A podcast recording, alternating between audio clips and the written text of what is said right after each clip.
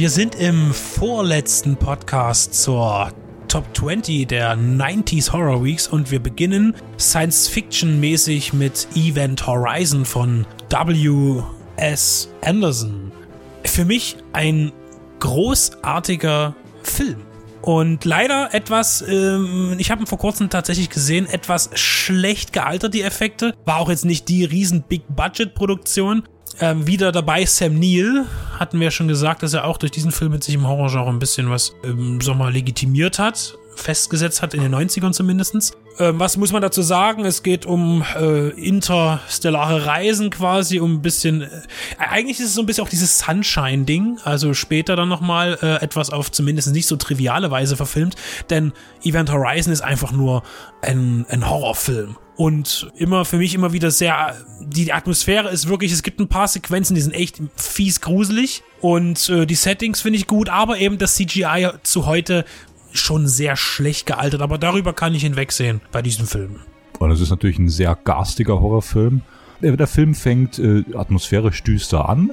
Man kommt sich eher so verloren auf einem ja leicht düsteren Science-Fiction-Trip, bis man am Ende dann feststellt, hier wird das Tor zur Hölle aufgeschlagen. Also die Effekte werden am Schluss richtig garstig und der Film wird richtig horrormäßig brutal. Blutig blutig und hier kommen wir zu einer Besonderheit. Es gibt äh, irgendwo eine Fassung auf einer Workprint VHS, also man kann das auch offiziell bei Schnittberichten mal nachlesen. Da gibt es einen sehr guten Schnittbericht, den habe ich letzte Woche erst gelesen.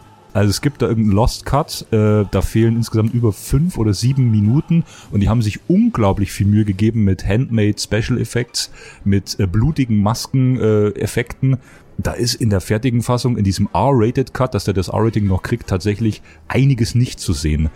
Ja gut, der Regisseur wurde interviewt. Auch ist die Frage von den Fans, ob es diese Fassung irgendwann mal gibt. Er hat es aber eher verneint, weil die Masters nicht mehr gefunden werden. Und bloß von irgendeiner so Workprint VHS wollten sie es dann doch nicht remastern. Aber guckt euch den Schnittbericht mal an, da ist einiges drin. Ich habe sonst nicht so mit Schnittberichten, aber der ist tatsächlich interessant. Kann man so stehen lassen? Next One das ist auch wirklich jetzt ein, ein Kultfilm, kann man schon sagen, und zwar äh, Blair Witch Project. Alleine schon die, die Thematik, dass er eben mit einem sehr geringen Budget eine unheimliche Menge an Geld eingespielt hat. Ein Film, der so minim, der vielleicht sogar einer der minimalistischsten Filme aller Zeiten, könnte man beinahe prahlen. Mit einem ganz geschickten äh, Werbekonzept damals, ein sehr simplen Werbekonzept, das zum ersten Mal auf Internet gebaut hat, so richtig. Und dadurch einen richtigen Hype verursacht hat, weil man eben die Story in dem Film, die fiktiv ist, als wahr quasi im Internet als Tatsache beworben hat und somit natürlich die Leute in die Kinos gezogen hat. Die Geschichte um die Hexe von Blair Witch und den ähm, mit den Hobbyfilmern oder Studenten, die sich auf die Suche nach diesem Mythos begeben und am Ende in einem finsteren Wald einfach nur den blanken Horror erleben. Und auch der Zuschauer. Also Blair Witch Project ist äh, nicht nur der erfolgreichste Film im Verhältnis zu seinen Produktionskosten bis heute, glaube ich, sondern ein unglaublich effektiver Horrorfilm, wie du gesagt hast. Der Film ist ab zwölf Jahren freigegeben und hat uns damals als Jugendlichen, glaube ich, alle so ungefähr die letzte Angst geraubt. Beziehungsweise die, nicht die Angst geraubt, sondern hat uns verängstigt bis zum geht nicht mehr, wollte ich sagen. Also der Film ist eigentlich nicht zu ertragen unter 16 oder 18. Aber man sieht eben kein Blut. Der ist der Psycho-Horrorfilm, und der Found-Footage-Film, nachdem zahllose Kopien entstanden sind. Und ich würde jetzt einfach mal ganz frech behaupten, bis heute hat es keiner so gut hingekriegt wie der. Wir haben ja noch dieses äh, relativ dürftige Reboot, Remake. Es gab ja auch noch eine Fortsetzung, die dann ähm, mehr auf Hollywood-Style und wieder auf diesen Teenie-Slasher äh, ähm, umgemünzt wurde, auch als FSK 18-Fassung in Deutschland. Aber ein wirklich äh, ganz, ganz äh, schlechter Film der zweite Teil von Blair Witch Project. Ja, der zweite Teil ist halt, äh, geht so in die Richtung der Hexenclub. Äh, der wiederum ziemlich gut ist, muss ich sagen. Ich kann mich in dem Sinne bloß anschließen. Äh, mir ging es letztendlich, mir ging auch die Muffe, nachdem ich den gesehen hatte. Damals mit einer sehr guten Freundin ins Kino gegangen und hatte dann auch die Folgewochen wenn man dann irgendwie so im Herbst, Winter so durch den Wald läuft, durch den Park läuft, dann, dann dreht man sich doch so ein oder zweimal um. Und es war halt auch schon so einem, da war ich auch schon 19, aber das, letztendlich äh, greift es halt eben den psychologischen Horror, greift es eben auf. Also äh, einfach nur mit Stimmung. Es raschelt, es knistert, hat sich was bewegt, etc. Einfach nur damit spielt, also mit diesen Ohrängsten letztendlich. Was dann viele Jahre später dann auch äh, Filme, sowas wie The Witch äh, etc. dann wieder aufgreifen. Ja, und die Found-Footage-Reihe wurde letztendlich damit losgetreten. Es kamen ein paar bessere und sehr, sehr viel schlechte nach. Und ähm, leider haben die beiden Schöpfer des Ganzen, äh, Mirik und Sanchez, das leider nie wieder so hinbekommen, da halt anzuknüpfen und ja, leben wahrscheinlich jetzt wieder in ihren Daytime-Jobs. Zu dem Found Footage möchte ich natürlich noch sagen, dass das eigentlich auch ähm, für mich immer noch der Startpunkt Rainer Erler eigentlich ist, um mal wieder zu meinem Steckenpferd zu kommen, der mit äh, Plutonium und auch ähm, die De Delegation eben genau das gemacht hat und das in den 70er Jahren. Äh, eben nur das rohe pseudo gefundene Bildmaterial eben so zu veröffentlichen, ohne es weiter zu kommentieren. Bloß das dazu. Und das andere ist, in Zeiten von, von Jumpscares in Insidious und ähnlich gearteten Filmen, ist halt die Frage, ob es tatsächlich einen, einen jungen 16-Jährigen, 17-Jährigen das hinterm Ofen hervorlockt. Ich glaube, die meisten würden bis gar nicht bis dahin kommen, die Geduld haben, wo es wirklich richtig düster und äh, losgeht. Das heißt, erstmal ist immer eine halbe Stunde erstmal nicht viel.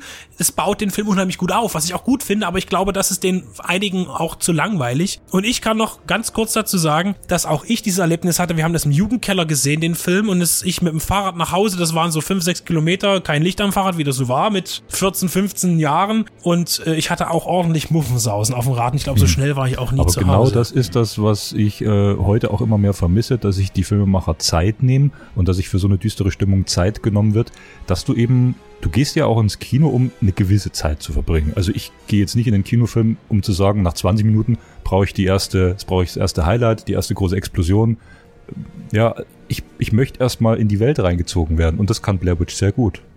Also ich finde, da könnten sich viele Found-Footage-Filme, Jumpscares hast du angesprochen, kommen immer häufiger, einfach daran auch nochmal ein Beispiel nehmen um die äh, Kino, um das Kinopublikum auch mal wieder dahin zu bringen. Weil das Publikum wird einfach nur noch mit äh, schnellen, mit, mit, mit, mit clipartig geschnittenen Filmen versorgt. Und Blair Witch war damals sehr modern, hat auch eben, wie du sagst, diese Internetkampagne gemacht, nimmt sich aber eben auch filmisch sehr viel Zeit.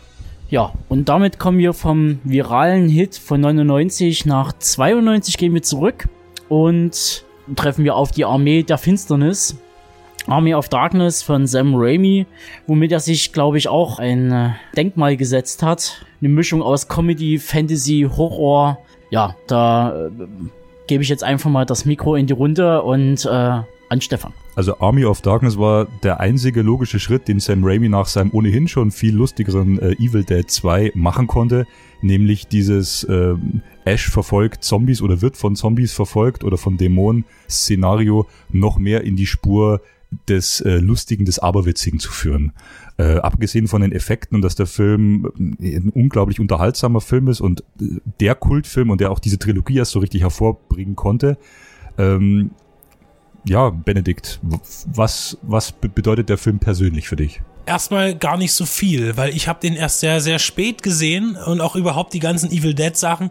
Ich bin ja auch nochmal der Jüngste am Tisch, möchte ich nochmal sagen. Ich habe dann irgendwann, ich glaube, ich, glaub, ich habe den sogar auch ja. zuerst gesehen, denn ich habe den auf VHS gehabt. Ich habe später dann Teil 1 und 2 auf Laserdisc äh, gehabt und mittlerweile sind ja die Filme in, äh, nach ihrer Befreiung quasi wieder alle neu irgendwie rausgekommen. Auf Blu-ray habe ich auch dort nochmal äh, mich versorgt. Und ich finde das gut in der Reihe, dass eigentlich jeder Film in seinem, äh, die Filme werden ja von Mal zu Mal immer bombastischer eigentlich. Man möchte es fast sagen, also der erste Teil ist noch sehr klein und natürlich ein Independent-Film. Der zweite wurde dann schon ein bisschen größer, auch mit den Effekten und so weiter. Es wurde größere Monster gebaut. Und der dritte schießt dann den Vogel ja komplett ab und überdreht alles und auch natürlich die Tricksequenzen mit, mit Stop-Motion und so weiter ich habe gar keine so großen Erinnerungen. Ich habe Versatzstücke äh, in meinem Kopf. Die, die Grubenszene oder gerade am Anfang, ähm, dann natürlich auch später dann in der Windmühle und sowas alles. Ähm, das habe ich noch da, aber ich gar nicht, ich, ich habe gar keine so emotionale Bindung zu diesem Film leider.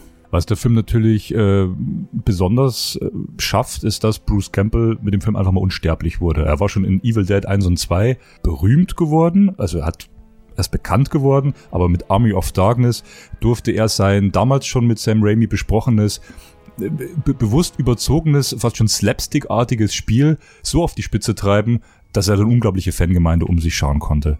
Und ja, ich würde sagen, der Film macht einfach nur Spaß und sollte in keiner Sammlung fehlen.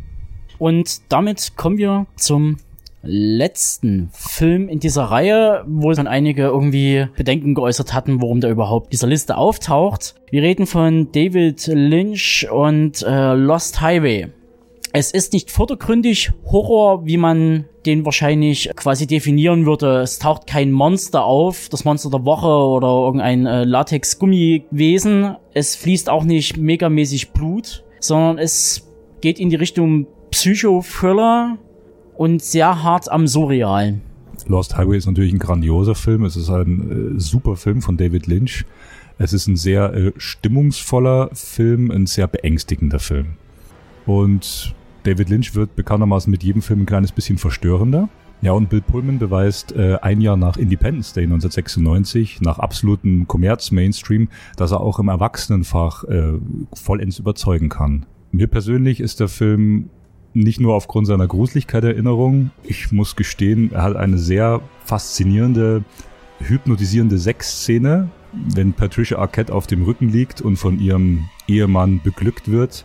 Aber wenn dann David Lynch in dieser absoluten Selbstsicherheit ihre großen Brüste in Zeitlupe im horizontalen Hin und Her bewegen lässt, das hatte für mich damals auch als Jugendlicher schon eine besondere Sogwirkung. Und das, in und das im Zusammenhang mit dieser verstörenden Geschichte, dass eigentlich die Privatsphäre von diesem Mann komplett zerstört wird, dass er sich überhaupt nicht mehr sicher ist, wo er hintreten soll. Es ist ein Film, der bei mir auf jeden Fall in der Sammlung drin ist und ich mag ihn genauso wie Mulholland Drive. Habe ihn damals gekauft in Dänemark für 5 Euro umgerechnet. Das ist günstig für Dänemark, ja. Äh, für mich immer noch am einprägsamsten ist immer noch die Darstellung, äh, die Robert Blake anbringt, als dieser blasse Mystery Man, der dann eben auch auf dieser Party das Telefon überreicht und ich bin bei Ihnen zu Hause, rufen Sie mich an. Ähm, das hat mir immer eine Gänsehaut äh, über den Rücken gejagt und ich fand es immer so schade. Ich fand den Film auch das Finale dann in dieser Hütte da, die dann abbrennt und so weiter, so in die Richtung, wo es dann hinter in der dunklen Wüste und so und das ist alles so atmosphärisch und so, so wahnsinnig gruselig. Und ich habe den Film tatsächlich mal in meiner Ausbildung mit ein paar Mitschülern geschaut, weil ich sagte, boah, die müsst ihr sehen, das ist ein Film.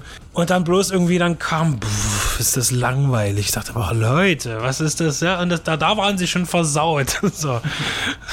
Und das ist schon eine Weile her. Über zehn Jahre, weit über zehn Jahre. Ja, das ist auch wieder ein Film, der sich extrem viel Zeit lässt. Und man muss eben die Geduld dazu aufbringen, den Film anzuschauen. Aber er zieht halt wirklich rein und er gruselt ein bis ins Mark. Und damit würden wir jetzt äh, den vorletzten Pod abschließen und wir hören uns dann im Finale wieder, dann mit den letzten vier Plätzen mit Cube, Seven, Scream und das Schweigen der Lämmer.